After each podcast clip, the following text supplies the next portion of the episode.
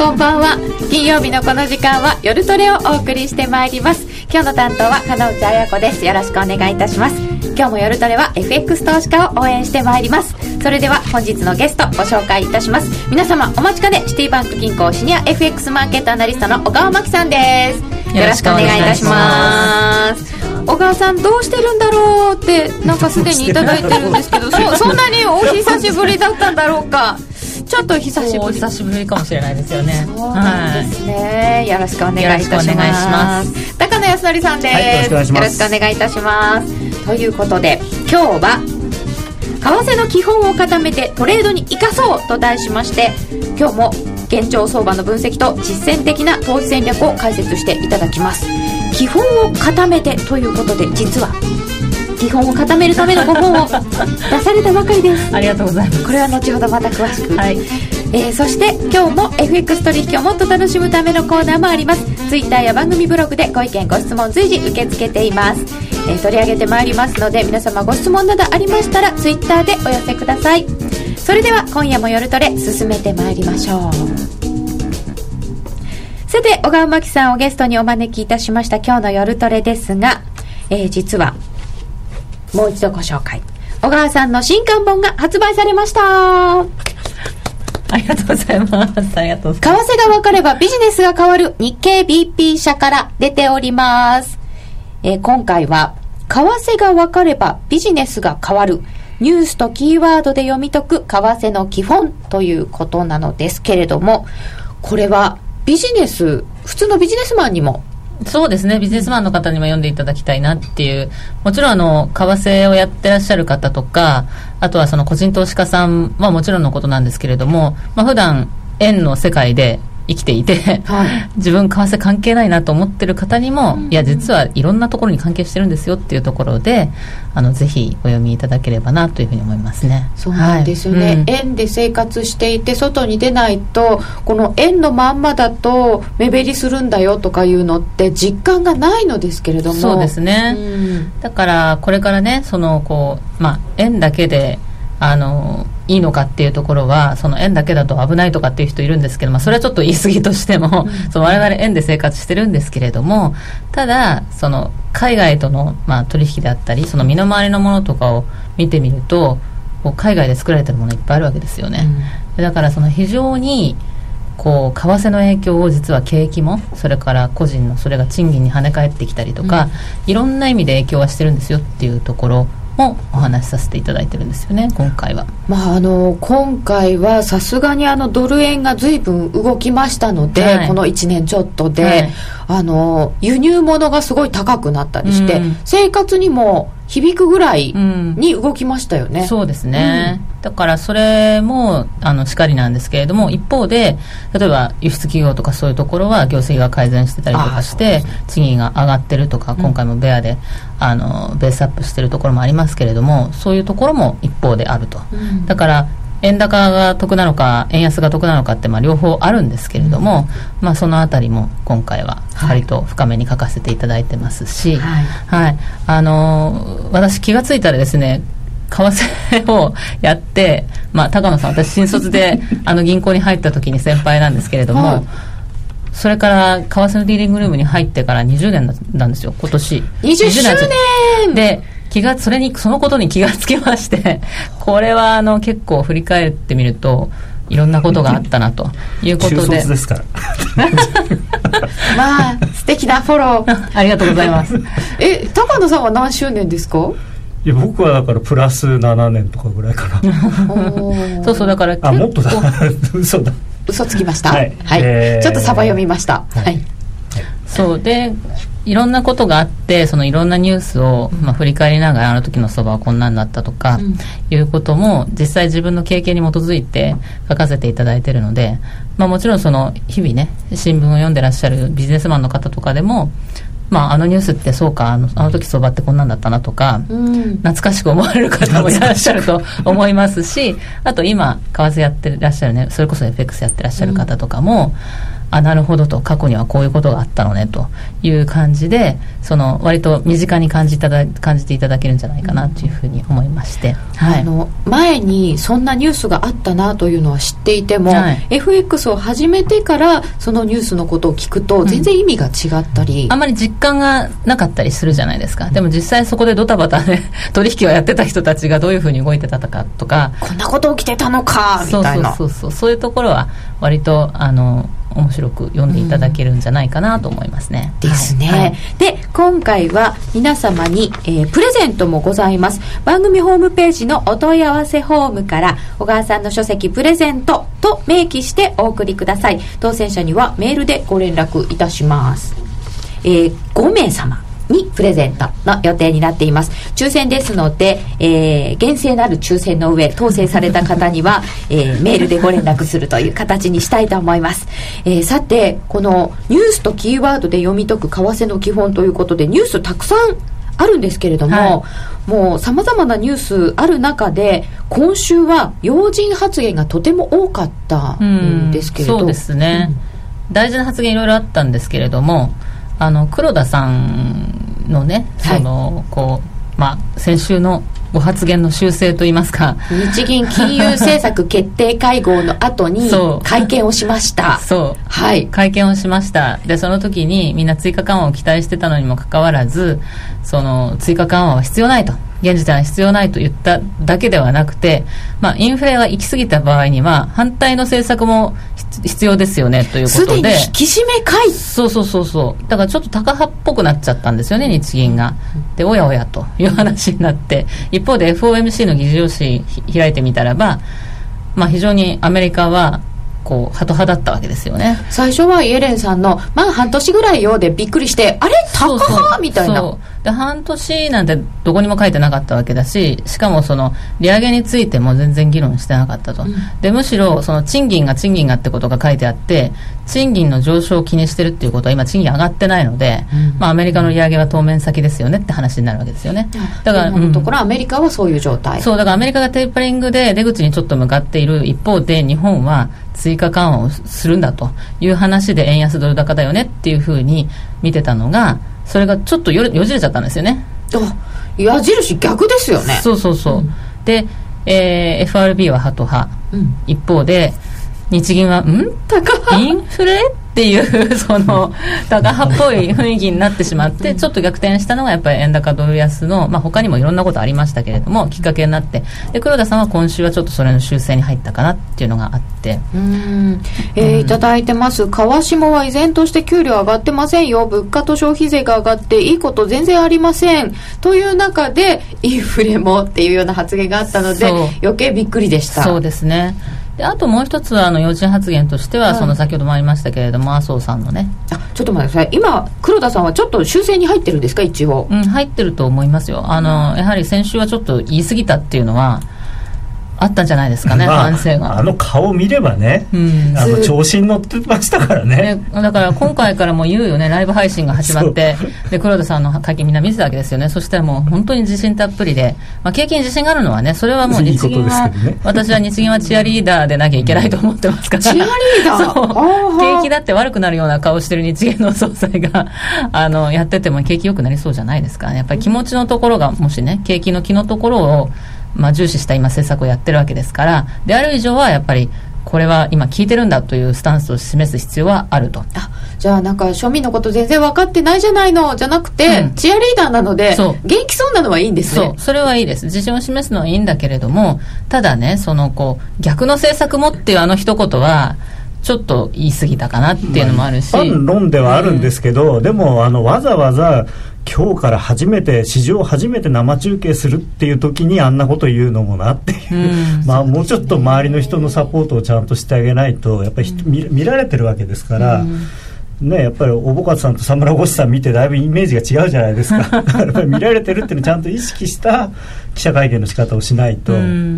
もっと役者になるべき小川さんチアリーダーでお願いします。頑張ります。というような、えー、確かにチアリーダーじゃない。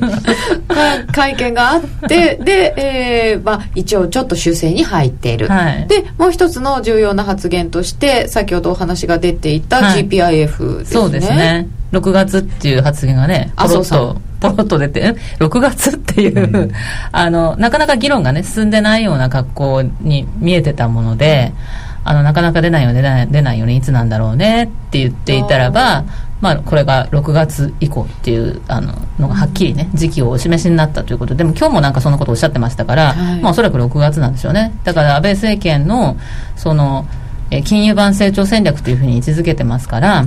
おそらくその成長戦略とセットで出てくるんだと思うんですよね。でおまけに先ほどちょっと話ありましたけれども、はい、そのえ国債を売るサイドの話になるわけですからでそれが市場が不安になって長期金利がピュッて上がっちゃったら困るわけですから、それはやはりその日銀の追加緩和も似たような時期になってくる可能性はあるのかなと思いますけどね。6月に追加緩和出てくる、うん、うん。6月か7月なんですけど6月の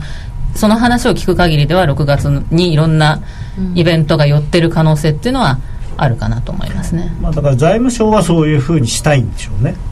それ狙ってるんですよ。だからそれがまた怖いのがそのまあイエレンさんの6か月じゃないですけどあの麻生さんの6月っていう言葉をみんなしつこく覚えてますから一人歩きする、5月後半から6月になってきた時にまた期待がボーンと盛り上がって、うん。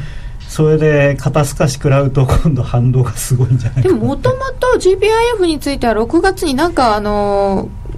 出てくる予定ではありましたよね、うん、まあでもどっかでこうなんていうのかな。まあでもちょっとほらだんだん期待がこう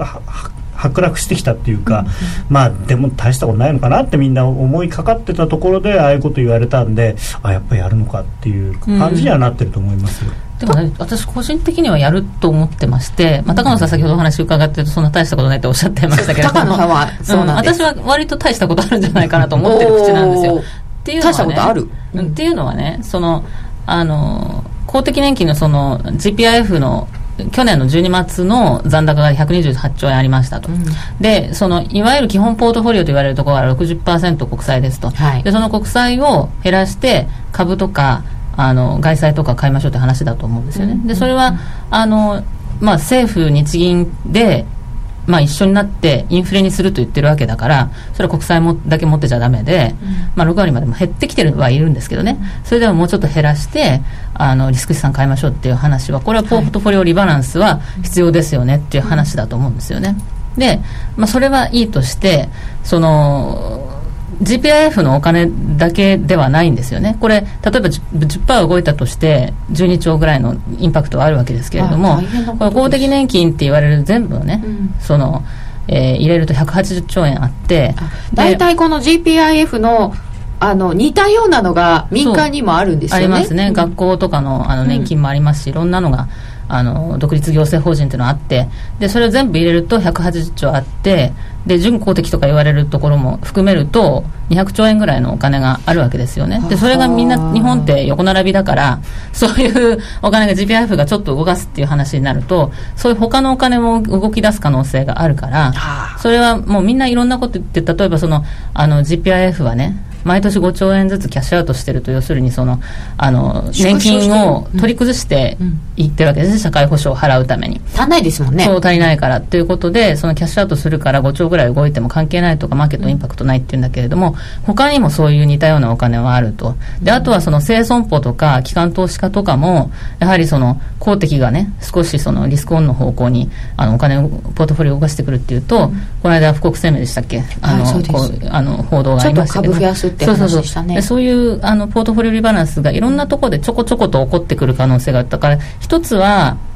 一つの期間的にはそんなにインパクトが仮になかったとしてもいろんなところでちょこちょこ動き出すとやっぱりそれは大きくなインパクトはマーケットにはあるんじゃないかなと私は思うんですけどね。じわっと効いてくるじわっと効いてくる、うん、でそれが一緒になってその個人のポートフォリオリバランスっていうのもやろうとしてるわけですよね。でそれはあまりうまくいってるかどうかっていうのは別ですけれども、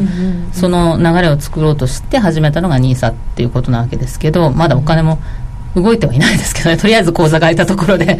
お金が株式市場にそんなに入ってるかってそういうわけではないと思いますけれども。今日はその NISA の枠を3倍にするなんていう発言も出てきてですね、なんか妙にこう発言ばかりでこうちょっと支えようとしてないか株価みたいな感じが。そうそうそうそれはね、うん、あの、まあそういう期待をなんとかつなぐっていうところだと思うんですね。だからあんまり期待をも押し上げすぎてもダメだけど、黒田さんみたいに今度あの一瞬ちょっと冷やしちゃって、うんうん、円高進んで株安が進みすぎて今度ねマーケット主導で景気が少し良くなり始めたかなっていうところがマーケット主導で悪くなっちゃうっていうリスクもあるわけだから、はい。はい、それはあのうまい具合にコントロールしていくっていうあののはあの塩梅よくこう塩梅よく。塩梅よく期待をつなぐっていうのは難しいですよねとっても。難しいですね、まあ、期待をつなぐっていうのはあの本来は時間稼ぎなんですよ、はい。うん、時間稼いでる間に何かそのなんていうのかな。ちゃんとしたものが出てこないと。だからそれはあの公共事業だけではなくて、まあ、結局第三の矢っていうのは何が出てくるのかっていうのが僕は全てだと思ってるんですけどね、うん、そうですね。だから、ね、それが例えば6月にいろんなものがセットで出てくるとして、うん、いっぺんにみんな出てくるのを期待してるわけじゃないですか。で 4, 4月と5月は真空地帯で何も出ないということになるわけですけれどもあのいい話が出てくるのは6月っていう期待になってて、全部6月っていうのもちょっと怖いですね。そうそこの手前で期待があんまり上がりすぎてもそれはね、うん、今まであの高野さんもおっしゃってたようにあのその後大したことないよねって話になっちゃうとガーンってなっちゃうからそれはあの大したことあるものを出さなきゃいけないんですよねやっぱり。なんかでもマックスで出てきてもそのお金の話だけで終わっちゃうのかなっていう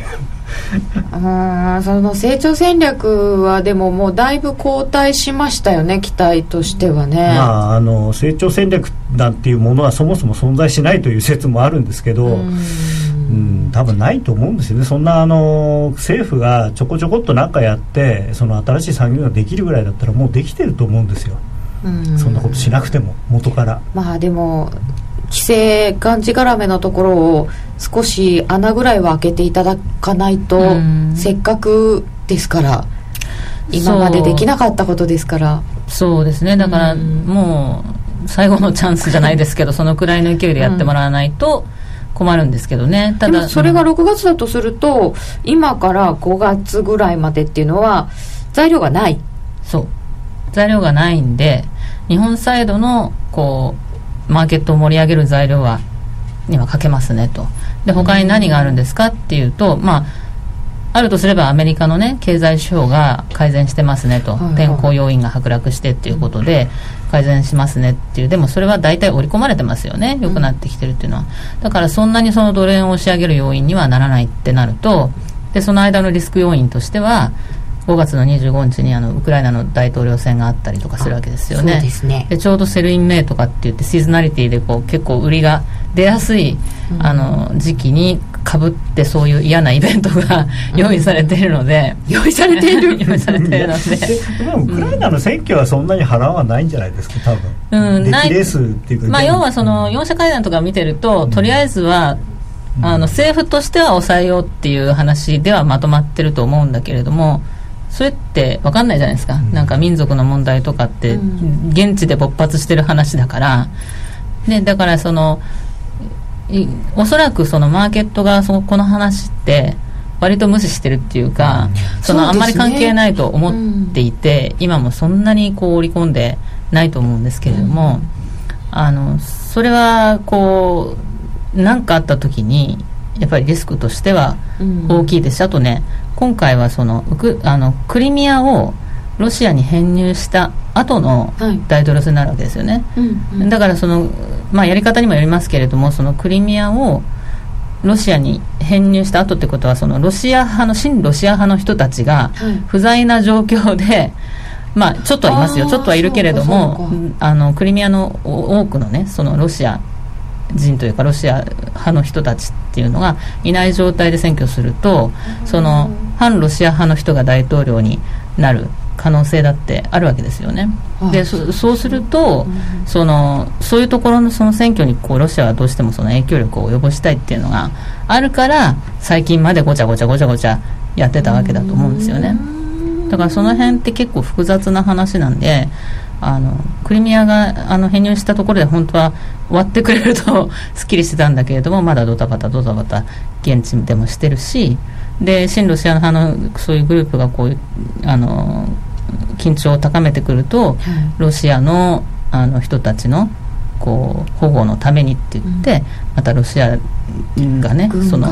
出ちゃう可能性リスクだってまだなきにしもあらずですよね。だからそれはないとは思いますけどメインシナリオではないと思ってますけれどもリスク。ちょっと気をつけといた方が時期的にもねいいネタかな他の材料がないところでそれがあるのでなんか仕掛けに利用されるとかそういう可能性が。そうですね。ちょっと怖いのはあのいわゆる暫定政権側があの手を出し始めてるので、うん、実際にそれで死者が出たりしてるますからであのアラブの春とかあ中東の春とかの時と比べてみるとなんで一方的にその 暫定政権側だけをですねこう擁護するのかっていう問題も多分出てくると思うんですよ。うん、一応その親ロシアの人たちもウクライナの国民なわけですから。でもちろんそのロシア軍が手を貸しているとかっていうそういうその噂はありますけれどもじゃあどこまでそれがやってるのかっていうことは。であとはその現地の人たちの気持ちが本当にそこにないのかっていうと実はやっぱりそのロシア系の人々はロシアになりたいと思ってる人、今もいるわけじゃないですか、うん、でクリミアなんか実際にほとんどそういう人の方が多かったし、うん、ウクライナ系の人も結局投票行動を見る限りはロシアの方を選んでるわけだから。うんだから正直ねガス代も払えないような政権についてても自分たち生活どうなっちゃうのっていう不安感もあると思うんですよね、うんこれまで非常な放漫経営だったそうですから、うん、その辺のツケは払わなきゃいけないでしょうね、ね、だから普通にそのこうねロジカルにね考えればあのこれ以上悪くならないだろうっていうのは、うん、おそらくそのえー、ロシアにとっても制裁されるっていうことはこれ以上ね制裁を強められるっていうことは景気にとってはもう非常にマイナスだしじゃあ一方でね黙ってられるかっていうと黙ってられないので 制裁を受けたらまたあの西側諸国に向けての制裁ってことで、えー、天然ガスのパイプライン止めるぞとかっていう話になる可能性があるとでそうすると西側諸国も困りますよねっていうことで。これはもうその制裁合戦みたいな感じになっちゃうのは欧州になっちゃうのは、誰にとってもマイナスなんですよね、ね、だからそれは大人の解決でいくならば 昨日の4者会合のあの結果で、まあこれはあの終わりにしましょうと。いうことでいいと思うんですけど。あれちょっとねせっかくね、ロシアがあの相当頑張ってああいうことを言ってくれてるし、でこの間もその G20 でもロシアもちゃんとそのウクライナを支援しますよとかって言ってるのに、うん、オバマ大統領があいつらの言うことは信用できねえとかってああやって大っぴらに言っちゃって、ね、それはどうなのかなと、うん、大人の解決の解決になってない。これから、まあ、大国が大人の対応をしていくのかどうか、ちょっと5月のリスクとしては一つ気をつけたいところですけれども、その前にあのオバマさんは日本にも来るんですよね、うん、TPP とかは材料としてはあんまり誰も何も言わないんですけど、うん、あでもかなり急激に TPP の話は進んでますよね、うん、でなんかいやよくこんなにアメリカが折れてくれてるなっていう感じがしますよね。米の問題とか牛肉の問題とか、うん、割と日本寄りの方向で来てるんでだから日本はどこを譲歩させられるのかなと思って。オーストラリアとね、あの、うん、EPA が決まっちゃってるんで、そ、ね,、こがどんどんね、あの、うん、進んでしまうと、うん、アメリカがちょっと、あの、困るっていう面もあって、やっぱりその、戦略でしたね、そこはうまい戦略だったと思うんですけれども、ちょっと一気に話が進んでるかなと思いますから、ここでなんとかね、妥結に向けていくんだろうとは思いますけれどもね。手土産は何なんですかね、小浜さんに対する。まあでもどうなんでしょうね。難しいところです。決まればとりあえずは、まあそうですね。まあいろいろ情報はねお互いするんだろうけれども。まとめたと。まとめたっていう事実がやっぱり非常に大きいんじゃないですか。アメリカの今のオバマ大統領にとってはね、まあ、これでもしまとまらないとオバマさんにとってもそうでしょうし日本はきっとアベノミクスがって言われるんでしょうからね。と、まあ、5月ぐらいまではドル円とするとちょっとリスク要因ありつつのもみ合いですか？うんそうですね。リスク要因若干ありつつのもみ合いっていう感じになっちゃうかもしれないですよね、まあ、一番怖いのは株でしょうね。アメリカの株がまあね、そういう言葉があるぐらいなのに本当に下がるじゃないですかいつも、うん、でもここまでだいぶ下がっちゃいましたね。今回結構ね調整ありましたからね、はい、ここからさらにどんどん売るかっていうとナスダックがあんなに下がったので、やっぱりちょっとそれはまあね、あの、しましたね、うん、シーズナリティとしてはやっぱりその売りは出るシーズンではあるんだけれども、うん、結局ヘッジファンドの決算とかって言ってもあの今自家評価してるわけだからその本当に昔ほどあの現物売らなきゃいけないかっていうとそういうわけではないはずなんですよね。そだからそのあのそれはえー、もちろん一部はねあのヘッジファンドとかやってた人に聞くとその一部は売るけれどもそのそんなにガバガバ売りが出るってわけじゃないけれどもやっぱりそういう話っていうのはあのこう今は売り時っていうようなあの雰囲気になっちゃうからみんな投資家がそれに乗っかって売るから実際に下がっちゃうっていう面も、まあ、あるんですよね。まあ、利利食いたいというような動きがあれば、うん。うん、去年あれだけ上がってるので、うん、そういう状態にはありますよね、うん、下がれば売りが出ますからね自然に、そうそうそうですよね、それはちょっと怖いところです。やっぱり5月気をつけておきたいなというところですが、えー、まあ今回はそうやって要人発言とすると日本サイドそれから、まあ、アメリカイエレンさんのあたりが気になったんですけれども、うん、その他ではユーロサイドもだいぶ最近発言が増えているんだそうですが。ユーロといえば、はい、いやねでもあの僕も何回も言ってますけど ECB 側とそれからあのユーロ圏の政府の首脳が同じ趣旨の発言を繰り返してるんですよね。この2週間ぐらい特に。でしかもそこにあのドイツ連銀も入っているっていうのはすごく大きいなと思いますね、うん、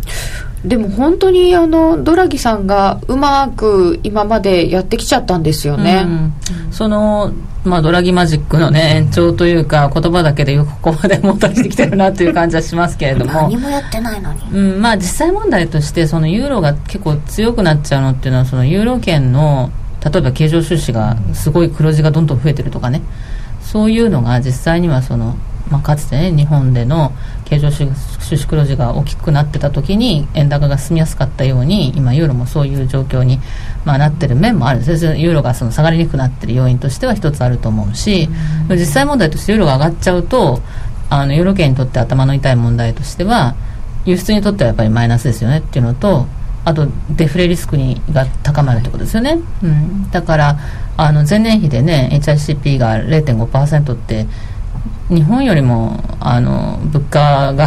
低い。ディスインフレ状態になってるっていうのはあのデ,、うん、デデフレっぽいですよねもう、うんうん、だから今まではねそのドイツ連銀はインフレファイターって言われてましたけれども、うん、あの適正なインフレ率を維持するのは彼らの多分一番の望みなので、うん、デフレになることもやっぱり同じぐらい嫌なはずなんですよね、でもなんかあの、うん、血圧を下げる薬はあるけど上げる薬はないみたいな感じが ちょっとするんですけど。まあだからその数年前の日本と同じ状況だっていうのは確かにその通りなんですよね。であのじゃあ同じようにユーロ高にどんどんなっていってその、かつてその数年前までの日本のような状況にあ彼らがなることを、まあ、許すのかどうかということですよね。うん、多分発言のご発言のねいろいろなこうタイミングとかいろんな方が言ってらっしゃるタイミングとかを見ると、まあ、1.38から1.4より上っていうのは多分嫌なんだろうなっていう感じは、明確に嫌ですね。嫌だな1.4には載せたくない、うん、感じはしますよね。だからドラギさんが一生懸命最近そういうことを言い始めて、ね、いや金融政策と為替は関係ないって言ってたわけですから今まで、うん、金融政策と為替は関係ないけれどもでもねと今回は、うん、でもねと。であのデフレ、まあ、これ以上ねユーロが上がるようだったら追加緩和する可能性だってあるんだよっていうから、うん、まあ、これはちょっと気をつけなきゃいけない発言かなとは思いますよね。1.4のだいぶ1.4までいったらと思ったらいかないところでキャップされてるようになってますよね、うん、そうですね、まあ、チャート見てあやばい1.4いきそうだっつってちょっと今から記者会見やるよってわけにいかないんで やっぱり手前手前でやっとかないと。えそうするとユーロも上はきつそうですか？そう願いたいです、うん、この6月ぐらいまでをそうそうだから6月ぐらいに例えばねそのこう利下げするとかっていった段になって例えば0.15とか、はい、まあ今0.25のね気持ちさ利下げしてそれで効くのかっていう問題があってね、ね、だからそれはその今にわかに話が出てきてるように本当に量的緩和するんですかとかね LTR をやるんですかとか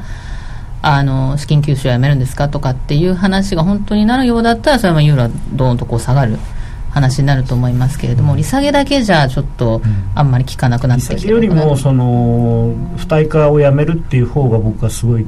効くかなと思ってそれをドイツ連銀がそれを要するに容認するっていうことは本当になんていうんですか今までと180度とは言わないけれども方針転換なのでそれは結構びっくりっていうかね、うん、まあ、今は口で口ではそういうふうなこと言い出してますけれども本当にそれをしたらやっぱりあすごいなっていう感じはあると思うんです、マーケットとしては。5月前に下がっているから難しいんですよ。どうよ5月本当にね そんな感じですよ。ユーロ下に持っていくシンドラギマジックお願いします。ね。シンドラギ。でもあの さっきちょっと話戻るんですけど、はい、ウクライナの話で、うん、あのちょっともしかしたらそのアメリカとヨーロッパの EU の関係があの一枚岩でなくなる可能性があるのかなと思ってそれがもしかしたら相場をすごく動かすかもしれないなと思ってて。ウクライナへの対応をめぐって、うん、そうですね。あのアメリカは結局一言なんですごく強硬なこと言えるわけですよ、うん、ところがドイツなんかは実際にそのエネルギーをロシアに頼ってますしでロシドイツにしてみればウクライナの方が実はた人事なんですよね。別にあれ国内問題じゃないですかいわば、ね、だからそんなにあのドイツが主体的にどんどん例えばそのウクライナとあロシアに対してその堅くな態度を取ってだったらガス止めるよって言われるのも嫌だしあとそのウクライナに対してガスを止めるっていうふうに今あのそういう話が出てきてるじゃないですかお金払わないと、うん、でウクライナって今まで何をやってきたかっていうと今までもお金何回も払わなくて止められてるんですけど止められるとドイツとかに行ってるあのパイプから勝手に盗んじゃうんですよね、うん、ああ自分とこ通ってますもんね。そう自分とこ通ってるからっつって勝手に穴開けてあの自分とこのが止まったからって人のところのやつを使っちゃうんですよ彼らは。でそういうことをしてる人たちなのでドイツとしてはなんか結構微妙なところあると思うんですよね。確かにちょっとアメリカとドイツは同じ感覚ではいられないかもしれませんね。あの為替の意味でもねやっぱりアメリカと欧州特にドイツっていう間っていうのはちょっとぎくしゃくしてる面があってあの為替報告書っていうのね、あの今回出ましたけれども、あの今回はちょっと若干トーンダウンしてましたけれども前回去年の10月に出た為替、アメリカアメリカの財務省がね、はい、年に2回出しているあの為替報告書っていうのがあって。中国ばっかり見てました。うん、それはねやっぱり去年の10月は、ドイツをすごい批判してるんですよね、でそれは何でかっていうと経常収支ユーロ圏の経常収支がどかどか伸びていて、はい、でそれはあのなぜかっていうと南欧諸国があのギリシャ問題からこう消費できなくなってるから要はそのドイツは輸出ドライブかけてるみたいなね。そうドイツはその今まで域内貿易やってたわけだけど、その域外の方にじわじわ染み出していてそういう輸出先が例えばアメリカだったりとかね、まあ、するわけですんでそれをちょっと牽制するような本当はね為替報告書っていうのはあの介入とかしてる国とか、うん、本当に為替をこうあの操作してる国に対する、まあ、文句つけるものなんだけれども、うん、何もやってないのに突然ドイツをすごい批判したんでちょっとそういうあのやや貿易摩擦チックみたいな感じにドイツとアメリカの間でなってたりとかね。結構不満溜まってるってことですね。うん。そうすると、まあ、ちょっとそういったいろんな事情もありつつ、はい、ユーロとドルの関係も、微妙といえば微妙。微妙ですね。微妙なバランスになっちゃってるっていうかね。じゃあこれ1.35どんどん割れていくかっていう雰囲気でも今ね経常収支の話もありましたけどそういうあのちょっと難しそうな雰囲気には今なっているしじゃあ1.4超えていくかっていうと当局が嫌がってるから それはちょっとなさそうだしっていう雰囲気ですよね今。来週は日本でも貿易収支 CPI なんか出てきます。あんまりもうこの辺は話題にはなんないんですか？まあ、まあ CPI はねその民間の予想と日銀の予想が一体どっちが 勝つんだっていうことですよね、ね、中期的にはね。まだその乖離がものすごく広くて。そうですね。まあ黒さん的にはそれがねまだお前ら分かんないのかっていう感じなんだと思うんですけれども、ということでその中央銀行の総裁たちのいろんなコミュニケーション能力などについてのお話も大変面白かったで す、えー、その辺の細かいことも書いてあります。小川さんの新刊です。為替が分かればビジネスが変わる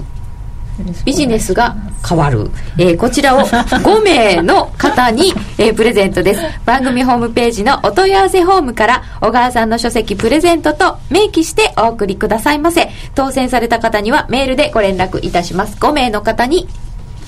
当たります。そして今回このサイン会。すごい。出版を記念いたしまして小川さんの講演サイン会が行われます4月24日木曜日19時から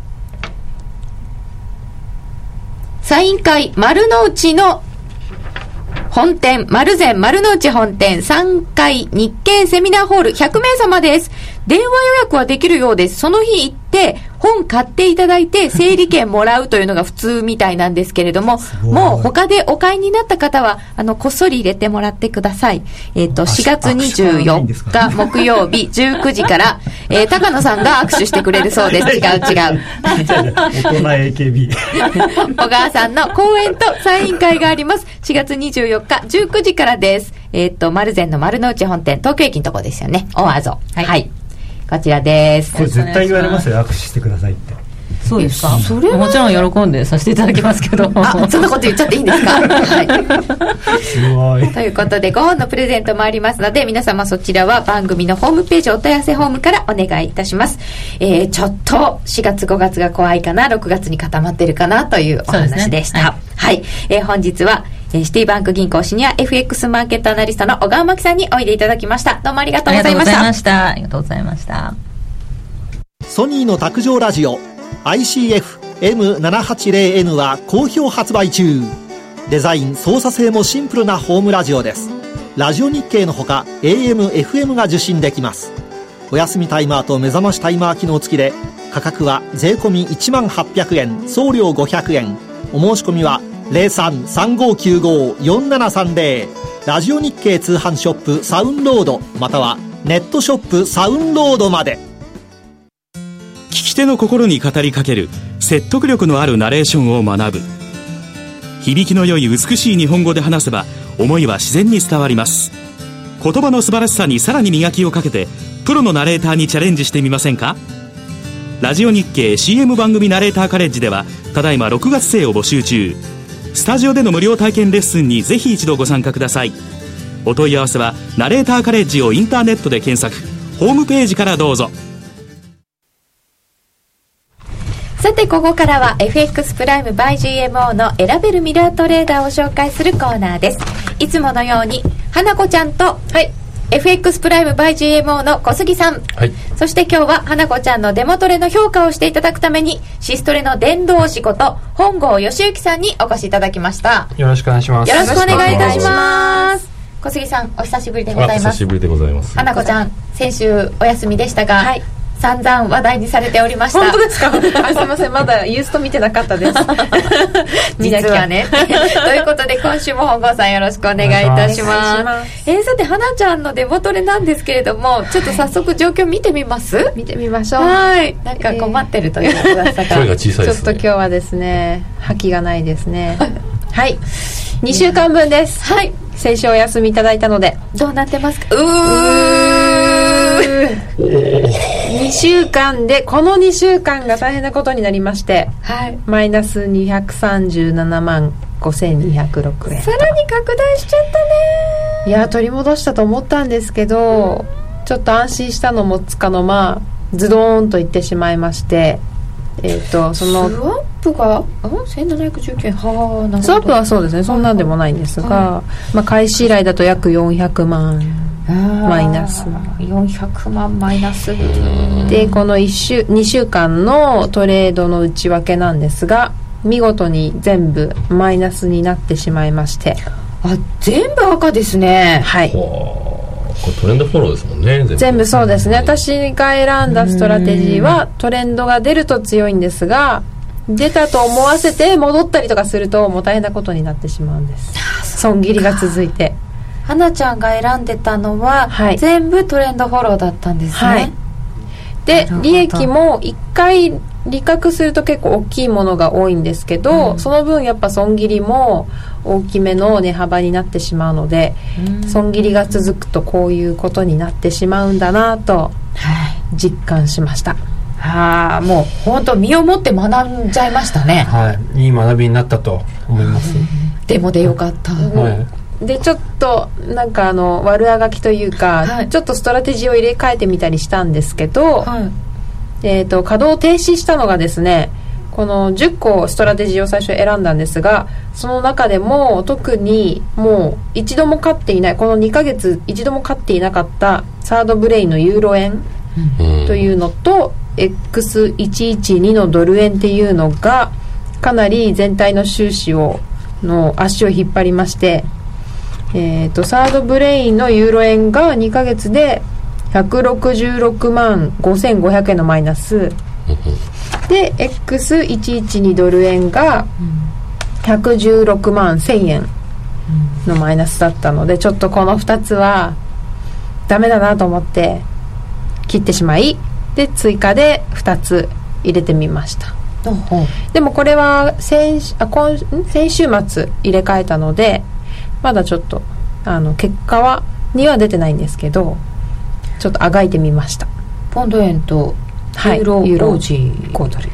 えー、花子ちゃんパック不調のためストラテジーの入れ替えが行われましたが、うん。この判断は本郷さんいかがですか？はい、あのーまあ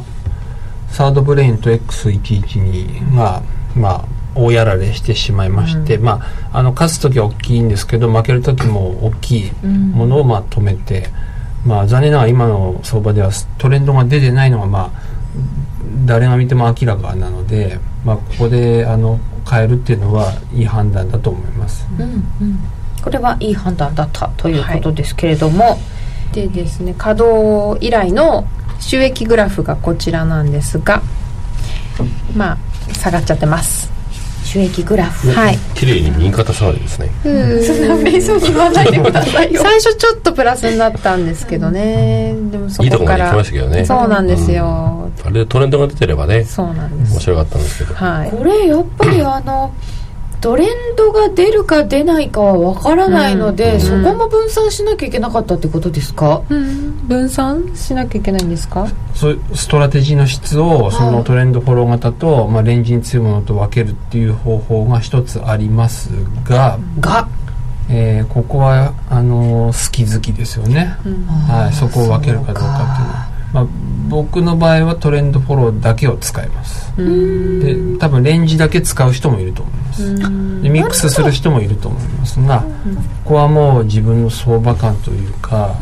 あのーシストレに期待することによって変わると思いますね、はい花子ちゃん豪快な結果ですね。組み替えましょうってはい。いただいてましたが、あの今回花子ちゃんがデモトレ返しで2ヶ月はい。のところで入れ替えしたんですけれど、うん。本郷さんだったらどんなタイミングで入れ替えしますか？そうですね。うーん。えー入れ替えそう入れ替えはあのもう少し僕だったらもうちょっと待ってたかなと思います、そうですか。まああのー僕もいいですねって言っちゃったんですけども、まあ、ここ今回の一番の要因はあのエクスポージャーあの一つのストラテジーに配分する資金が大きすぎたところですね。100K ででしたよね、はい。全て 100K それが大きかったっていうのがありまして、あのーピップスでいうと4005ピップスなんですね。そうですね。開始以はい、来開始以来の損が。の損が。はい。で、あの、これが、あの、えーそうですね。これがもし10分の1の 10K で運用してたら、あの、40万円ぐらいになります。10分の1になりますので。あのまあ、4000ピップスっていうのは一つのストラテジーの最大ドローダウンの大きいものサードブレインなんかも最大ドローダウンが4000ピップスぐらいのありまして、まあ、あのそのぐらいの規模であの運用している中ではあの出るドローダウンなんですね全体としてはでなのであの資金管理を変えていくのがまあいいんじゃないかなと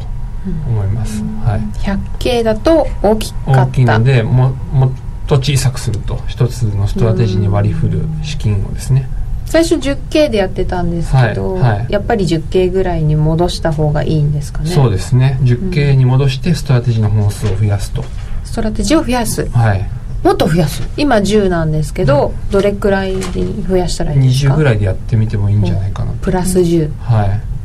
はい。あと最大ポジション数も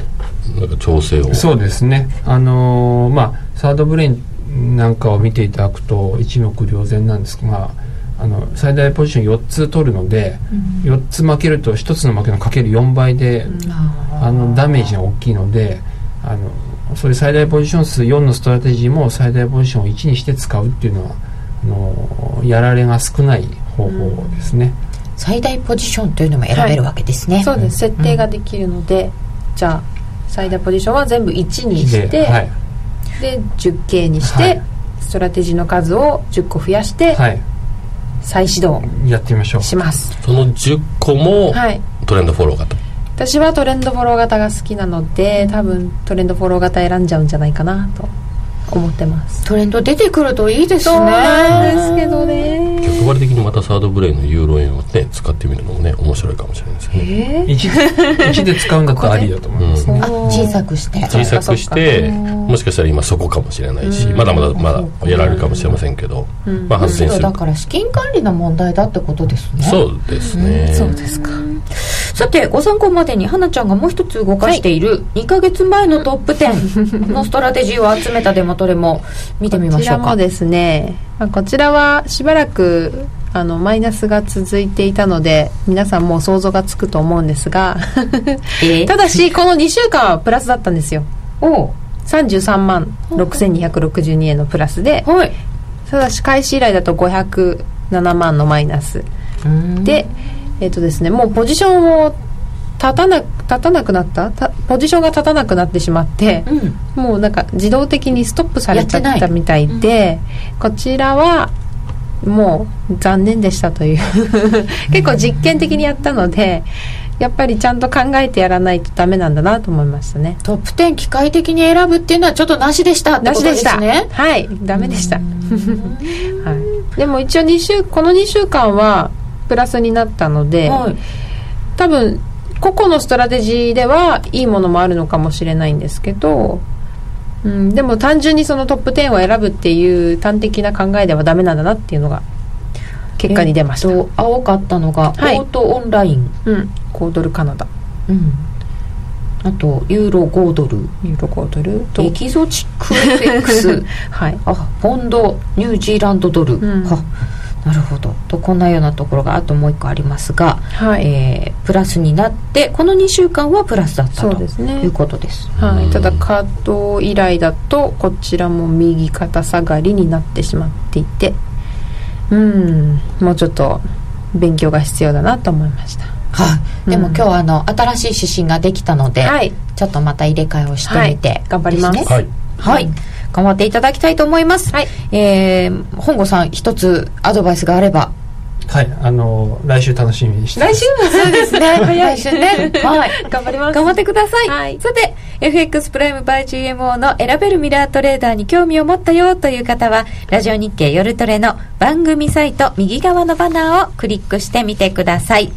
えー花子ちゃん小杉さんそして本郷さんどうもありがとうございました、はいありがとうございました今話題のシステムトレード選べるミラートレーダーが FX プライム by GMO でもついにスタート。選べるミラートレーダーではストラテジーと呼ばれる運用実績の高い投資戦略を選択するだけで24時間自動で売買、収益チャンスを逃しません。また、為替のプロが厳選したストラテジーのパッケージ、ストラテジーパックも多数ご提供しています。システムトレードを始めるなら、FX プライム by GMO の選べるミラートレーダーをご利用ください。株式会社 FX プライム by GMO は、関東財務局長、金賞第259号の金融商品取引業者です。当社で取り扱う商品は、価格の変動等により、投資額以上の損失が発生することがあります。取引開始にあたっては、契約締結前書面を熟読、ご理解いただいた上で、ご自身の判断にてお願いいたします。詳しくは、契約締結前交付書面等をお読みください。気になるレースが今すぐ聞ける。ラジオ日経のレース実況をナビダイヤルでお届けします。開催日のレースはライブで3ヶ月前までのレースは録音でいつでも聞けます。電話番号は0570-008460 0570-008460 0570を走ろうと覚えてください。情報量無料かかるのは通話料のみ。ガイダンスに従ってご利用ください。CD 金井さやかの90日で仕上げる TOEIC テストステップバイステップコーチング好評発売中。500分にも及ぶ音声ファイルとボリュームたっぷりの PDF ファイルを1枚に収納。しっかり確実にテストに向けた指導を受けることができます。お値段は税込5400円送料500円。お申し込みお問い合わせは0335954730ラジオ日経通販ショップサウンロードまで。夜トレ高野康則の今夜はどっち？このコーナーは真面目に FX FX プライム by GMO の提供でお送りいたします。今夜はなし。確かに。今日はね今夜はどっちって言われてもね今夜は。あのまあ一応アメリカは銀行だけはかわいそうなことにお休みでないんですよね、うん。他のすべてとの取引所は休みなんだけど銀行だけは休みじゃない。だってなんかしょうがない決済しなきゃいけない人もいるかもしれないじゃないですか。いやでもそんなこと言い出したらきりがないじゃないですか。日本だってお正月休みだし休めばいいのにと思っている昔の高野さんが今出てきましたね、はい。はい、ただまあだから子供がお留守番をしているという状況なのでお留守番。今日はやらない方がいいと思います。じゃあ今夜はお休みっていうことで、はい、来週はどんな感じですか？来週はですねうんまあ、いろいろあるんですけれども、あのまあ、なんです、えー、と本社 HSBC の中国の製造業 PMI があ、はい、あれがまた動くんですよね。あれであの為替が直接というよりは株が動くんで、はい、あの為替がそれにつられて動くのが、まあ、よくあるパターンなのと。あともう一つ注意しなきゃいけないのは月曜日もあの限りなく今日に近い状況なのであの、はい、海外時間はあまり手出しをしない方がいいと思います。月曜日もまだいない。いないですね。だから、はい、例えて言うならば今日はクリスマスで、えー、月曜日はボクシングデーみたいな感じですか？だからまだだね、うん、あの欧州は基本的に全部休みですから月曜も。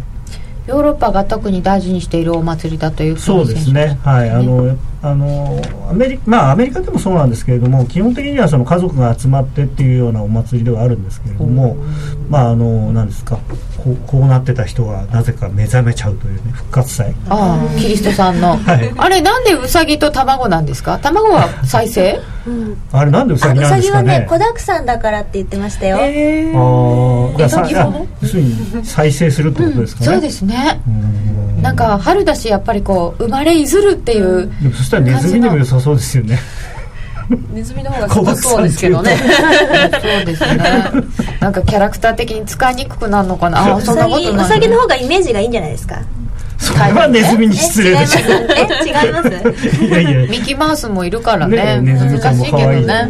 でもわかりました。はい。子だくさんということで、うさぎでした。ということで、来週はそうすると、22、3ぐらいから指導って感じですか？す、ね、があって、あとは、その、一応首脳会談、日米首脳会談というのも、トピックとしてはあるかなと。で、ここで、そのまあ、アメリカとしてはですね今まで割と日本がこれ以上円安誘導することに、まあ、円安誘導してませんけれども、うん、結果的に円安になってしまうようなことをどんどんやることに対してちょっとこうアメリカがブレーキをかける部分があったんですよね。特に105円を超えてくる基礎になった時にあのアメリカ財務省からちょっとおいおい年末ぐらいからね、はい、ありましたよね。ただそれが例えば TPP があのまあうまくまとまって安倍さんとオバマさんががっちり握手をしていうことになるとまあいいんじゃない？あの日本の経験が良くなるんだったら頑張りなさいみたいな感じでお許しを得たっていうような印象になって、えー、円売りを仕掛ける人がいるかもしれない。うんなるほど。そうすると一応日米首脳会談の雰囲気もちょっと大事だと思いますね。あの、でさっき出たその半期為替の半期報告書の中で、はい、日本に関して今回はあんまりなかったんですね。前回ちょっとあったのが今回なかったっていうのは、うん、えー、そういうなんていうのかな一応準備というかもういい雰囲気になったらどうぞっていうふうに言えるようにわざと書かなかったのかななんていうふうにも取れる。でアメリカの指標ってこのところずっといいじゃないですか。はい昨日ですか？新規失業保険申請件数もとても良かったので、ねはい、もう次の雇用統計もいいだろうみたいな話まで出てるそうなんですけど。うんただねやっぱり5月ですからねみたいな Sell in May ちゃん？いやそれで Sell in May って言うんですけど実は為替ドル円の場合は4月の第1週か第2週に当面の高値をつけるっていうパターンが多いんですよね。で実際今年も今のところそうなってるんで、うん、だから株は確かに5月なんですけれども為替でいうと4月の前半がピークのことが割と多いので。いや日経平均も4月高値結構多いですよ。ああそうですよね、うん、だからやっぱりうんなんかあるのかな。で確かにあのナスダックなんか結構下がってますけどまあ言ってもに、ね、ニューヨークダウなんてまだ高値圏じゃないですか。そうですよ、S、SP だってついこの間もね最高値更新とか言ってたわけですからまだまだね下がれ下がる下がる余地があるというか下げ余地はあるわけですよ。とまだちょっとやっぱり株見ながらみたいなところは続きそうですか？あの長期金利がアメリカのアメリカの長期金利と株価が一番ドル円を動かす、あの材料なんですよね。でアメリカの長期金利が2.6、2.8の間でも膠着状態になっちゃってるんで、あのそうすると株の方がその伏兵というか大きく動くとしたら株なのかなと。ということで現在は102円の38銭ということになっておりますので、まあ、ここから上下だったらどうですか？いやだから今日は今日はやらない。いや来週来週来週？来週？また。来週ね。いやあのもし週末に何かニュースが出るとしたら、はい、あのどちらかというとウクライナの関係でネガティブな話が出てくる可能性の方があるのかなと思うんですよね。だからそうすると円高の方向かなと。でそうですね。もし何か出るとすれば出ないと思いますけれども強いて言うならばちょっと円高に備えておきましょうということで今夜はどっちだけど今夜はなしよな高野康則の 今夜はどっち。このコーナーは真面目に FXFX プライム by GMO の提供でお送りいたしました。そしたら来週もなんか取引はしづらそうだね。まあでも日米首脳会談あって来週の今頃はなんかすごいあの新しい日米関係の幕開けですねとか言ってるかもしれないです そんなことはないかそれだけではね。さっきやっぱりなんか6月にいろんなものが集まりすぎてるっていう話。あれは多分近づくに従ってこうばらかしてくるんじゃないかなって先延ばしみたいな。えそっちですか？先になんかアドバルーン上げるんじゃなくて先延ばす？いやだって期待感を維持するのが仕事ですからやっぱりなんていうかな。期待させてそうはぐらかすっていう女性が得意なやつですよ。そういう目にあったんですか？いやいやいや。ネガティブなんですか？落ち着きそうじゃないですか？あウクライナですね。なんかねニュースフローとしては。あの落ち着くというよりは膠着という感じですかね。あのなんていうのかな。その政治の世界というか会議室では落ち着いてきてるんですけれども事件は会議室で起きてるわけではないのでで現場は現場の人の気持ちとかっていうのがちょっとないがしろにされてると僕は思ってるんですよね。あまあ確かに民衆の気持ちとはちょっと違うところで動いてるかもしれませんね。その辺は難しいところでございますがそうするとまあ今晩はしょうがないにしても来週どうしたらいいのよっていう感じのまんまちょっと終わっちゃいそうな、まあ、火曜日になってから考えましょう